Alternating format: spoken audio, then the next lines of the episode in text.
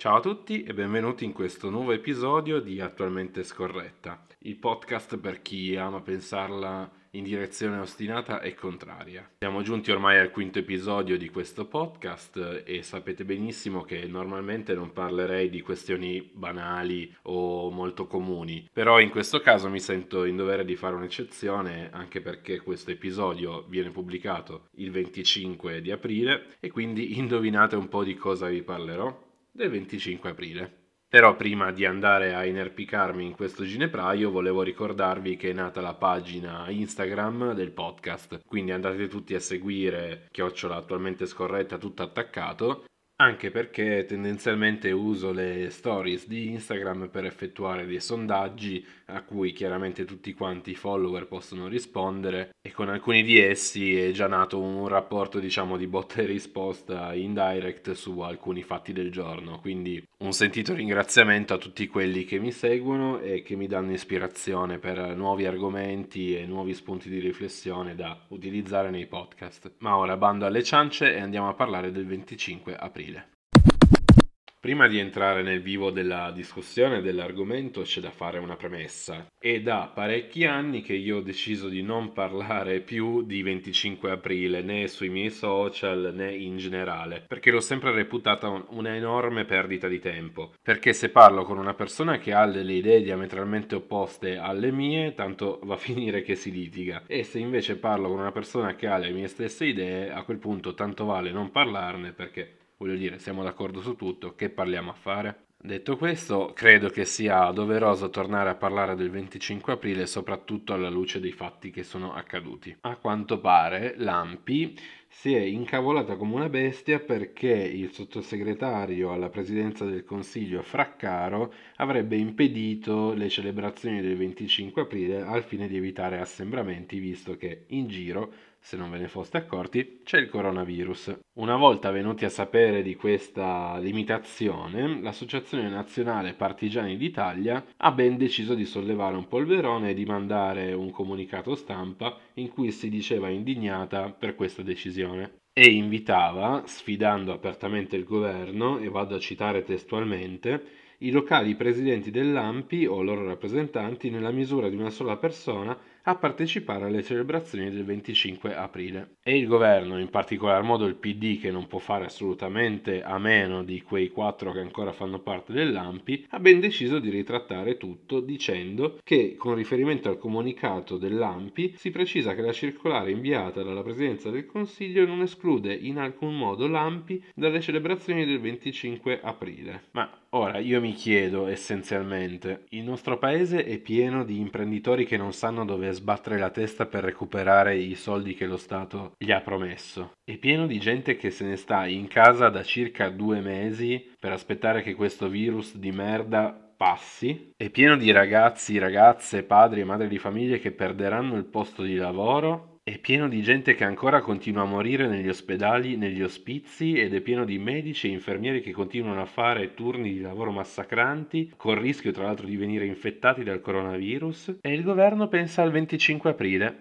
anzi pensa a come poter fare in modo tale che l'AMPI e i dirigenti dell'AMPI possano partecipare alle celebrazioni del 25 aprile. Per di più tutto questo accade mentre mezza Europa sta festeggiando perché l'Italia ha fatto l'accesso al MES, mentre il governo italiano dice che non abbiamo fatto l'accesso al MES, quindi evidentemente non hanno capito neanche loro cosa caspita hanno fatto. Io credo che se uno dovesse raccontare questa storia a un bambino, il bambino si metterebbe a ridere pensando ad una barzelletta. Cioè, con tutti tutti i problemi che questo governo dimostra di avere in politica interna, in politica estera, la priorità principale rimane quella che i dirigenti dell'AMPI possano partecipare insieme ai sindaci alle celebrazioni del 25 aprile. Che poi io dico, a questo punto perché non permettere ai presidenti del circolo dell'oratorio di festeggiare Pasqua? O perché magari non permettere a me di andare a festeggiare il compleanno da mia madre, visto che sono celebrazioni così sentite? O magari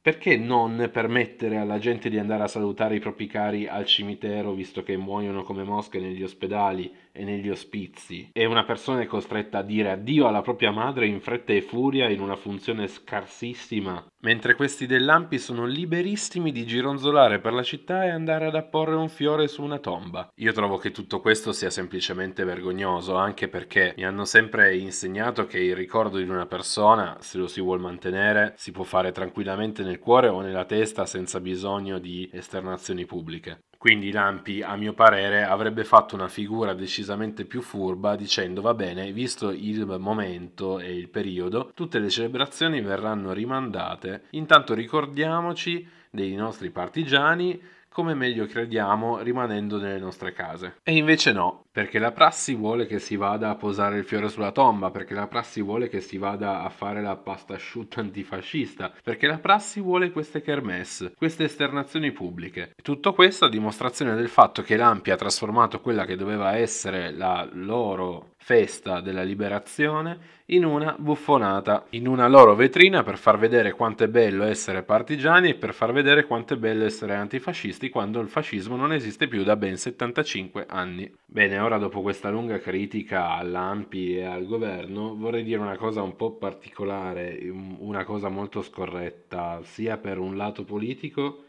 che per l'altro. Non che ciò che abbia detto finora sia corretto per un punto di vista politico, però vorrei offrire come sempre un punto di vista molto scorretto su tutti quanti gli avvenimenti e scorretto per tutti i fronti. Cioè, ragazzi, se venisse di fronte a me un ex partigiano vero e mi dicesse guarda, io devo andare a festeggiare il 25 aprile, solo che non so come arrivarci, io ce lo porterei pure a spalle perché vedrei in lui una persona che ha combattuto per i suoi ideali, per cui ha rischiato anche la vita, e vedrei insomma in lui una persona sinceramente molto rispettabile, proprio perché mi è stato insegnato che l'onore delle armi, il rispetto dell'avversario, è il primo modo per rispettare noi stessi. Il problema è che insomma ormai gli anni passano e di veri partigiani ce ne sono ben pochi in giro, e infatti alle celebrazioni del 25 aprile chi possiamo trovare in piazza a cantare Bella Ciao? Giovani dei circoli arci, giovani dei centri sociali, eh, anzianotti un po' attempati che però si ricordano del loro padre combattente che li portava alla festa dell'unità. E dulcis in fondo politici e politicanti che cercano di farsi vedere presenti da questi elementi della società che comunque possono votare e quindi possono esprimere delle preferenze. E io mi chiedo con tutta la sincerità, se io posso ancora capire cosa ha da festeggiare il vecchio che ha combattuto veramente, il vecchio veramente partigiano, mi chiedo ma cosa cazzo c'hanno da cantare questi giovani in piazza? Cosa cazzo c'hanno da festeggiare in piazza questi ragazzi e questi anziani che ancora credono e votano nel PD? Festeggiano la liberazione, ma la liberazione da cosa? Da chi? Dal nazifascismo, va bene, ma siamo finiti sotto tutto un altro tipo di occupazione, un'occupazione economico e militare da parte degli Stati Uniti, che ricordandosi ancora del fatto che ci hanno riempiti di soldi col piano Marshall, occupano militarmente la penisola italiana da decenni. Basta infatti farsi un giro su Wikipedia per leggere che fin dal 51, da quando a Napoli è nato il Naval Support Activity Naples, a Napoli Capodichino, gli Stati Uniti hanno avuto accesso militare alla penisola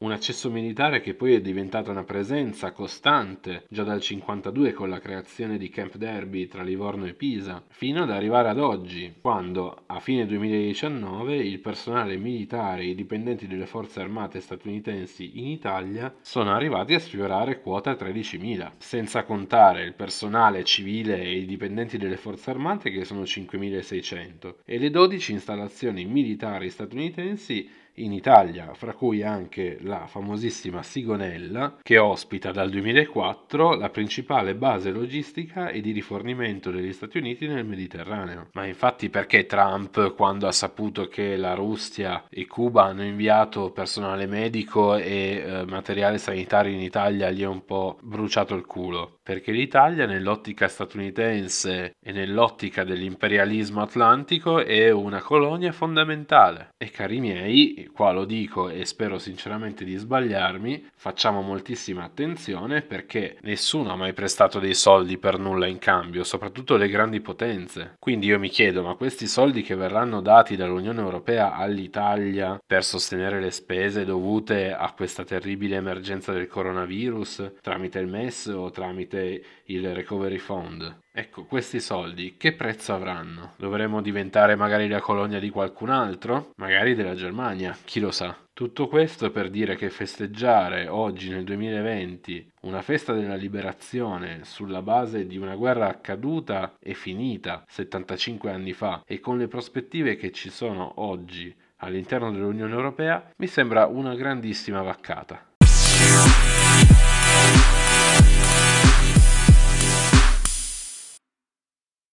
Questi dieci minuti di avervi fatto riflettere, di avervi fatto pensare, di avervi fatto anche incazzare, sinceramente. Avete tutti i modi per contattarmi su Facebook come Lorenzo Mottostella o su Instagram come attualmente scorretta, quindi fatemi sapere cosa pensate di quanto avete appena sentito, anche se siete in aperta polemica con il mio pensiero, nessun problema. Quindi buon 25 aprile per chi lo festeggia, buon sabato a chi pensa sia semplicemente un sabato come tutti gli altri, però con i supermercati chiusi, e con la speranza che tutta questa faccenda della quarantena possa finire presto con la fase 2. Vi saluto, saluto tutti quanti gli scorretti, ricordando che tutti gli scorretti sono essenzialmente dei ribelli. E come dice De Benoit, non sempre i ribelli possono cambiare il mondo, ma mai il mondo potrà cambiare i ribelli. Siate scorretti e state a casa.